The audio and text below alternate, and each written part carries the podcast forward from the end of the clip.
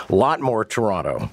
And wow, today, two of the heavy hitters declaring right here on Moore in the Morning. You heard from the former police chief. We had an interesting conversation.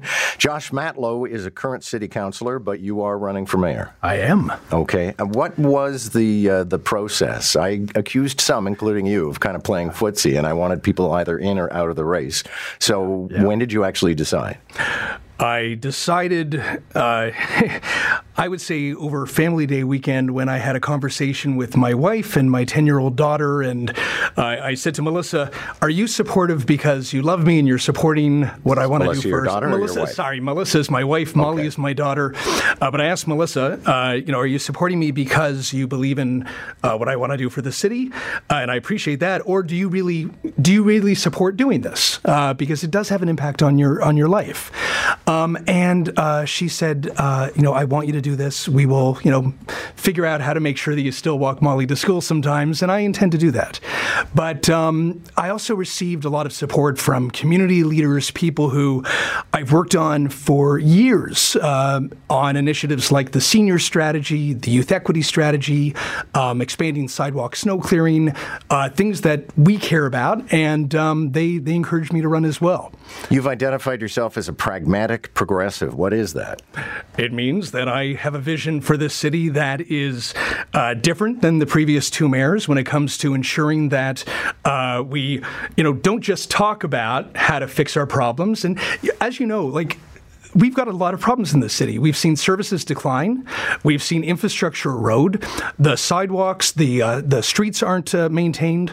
Uh, the uh, park bathrooms are closed.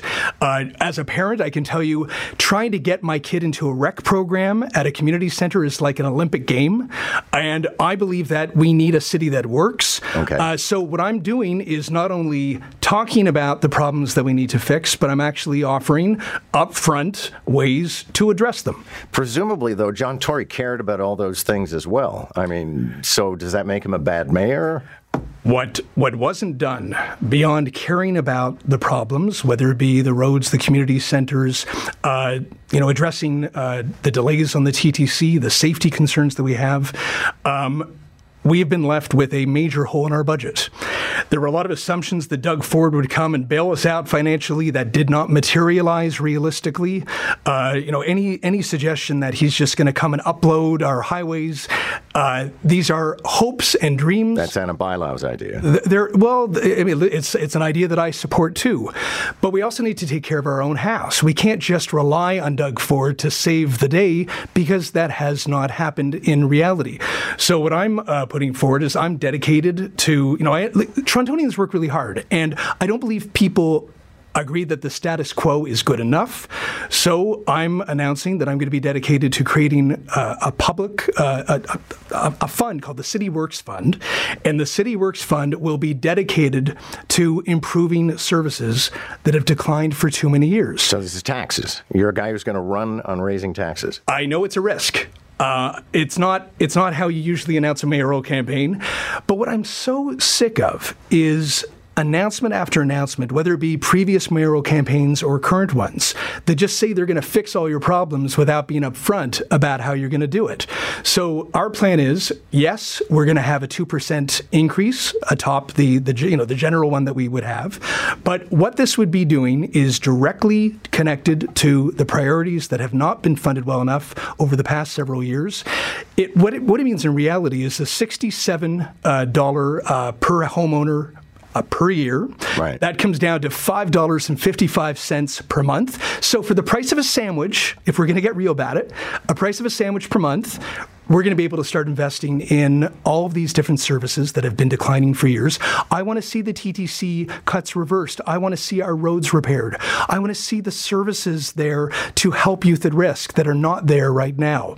And I believe that we can have a city that works if we are prepared to be honest about how to pay for our priorities.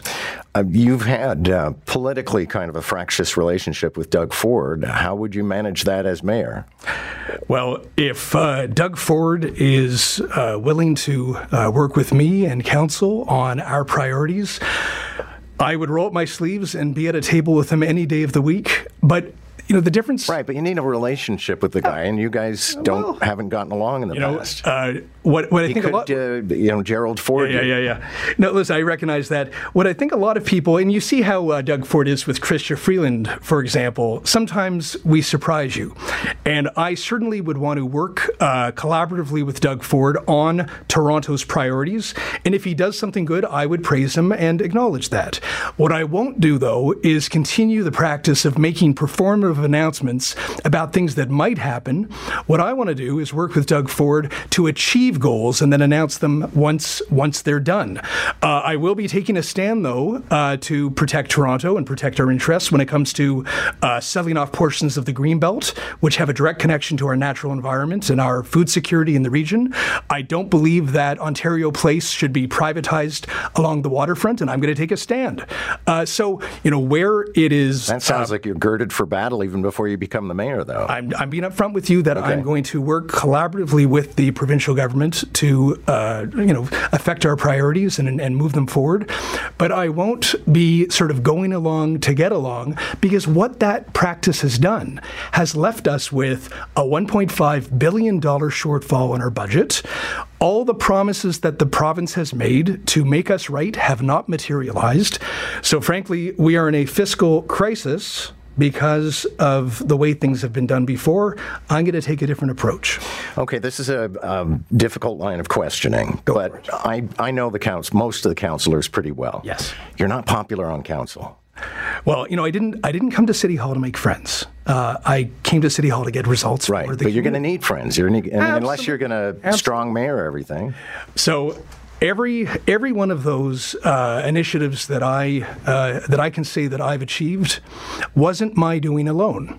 I worked with my colleagues. You'll see them seconding or me seconding their emotions, and we do work as colleagues to achieve results. Um, so you know there are many councillors who I work very well with and get along with, but yeah, I mean you know whether it be a city councillor or frankly even city staff, if I if I see them lie, if I don't believe that they are really working in the interests of Torontonians when it comes to a debate over an item, I will call it out. I will express my difference of opinion. And of course, they don't always like that, but I'm going to continue doing that because I believe my job is to support good things and challenge bad things. Uh, what I will be doing, though, if elected as mayor by Torontonians, is sitting down with each of the councillors and asking them, what do you care about? Um, how can I empower you to achieve the goals for your community? And I will work in a spirit of uh, collaboration, but certainly I'd want to, you know, work with people who, uh, you know, share values and beliefs when it comes to making evidence-based solutions rather than political rhetoric-based ones. People are seeing you as pretty well the only person left of center uh, who's running. So you're going to be framed as a raging communist. Uh, I have no doubt that I've got, um, th- there will be some uh, people running who are going to frame me in all sorts of different ways. And all I would ever expect, as you would or any other Torontonian, is that we are judged by our deeds and our actions and our words. And, you know, ultimately, my focus is pragmatically getting this city to work again as it always has and as it will continue to be. Okay. Um, the previous chief of police also announced that he's running. He was in our studio just an hour ago, very much uh, taking the law and order approach. Doesn't sound like he's using a baton, but he is planning on trying to whip this city into some shape. That's a persuasive message at this juncture in our history. How did he um, suggest he was going to pay for uh, his commitments? He did not. Okay, so I, again, I'm just uh, the reason that I say that I'm just so done with this kind of campaigning um, is that it sounds good. It um, yes, I I want the city to be safe too. Uh, I want uh, uh, our transit system uh, to work and and not have delays and be safer as well. But unless we actually say how we're going to pay for it, it won't be done.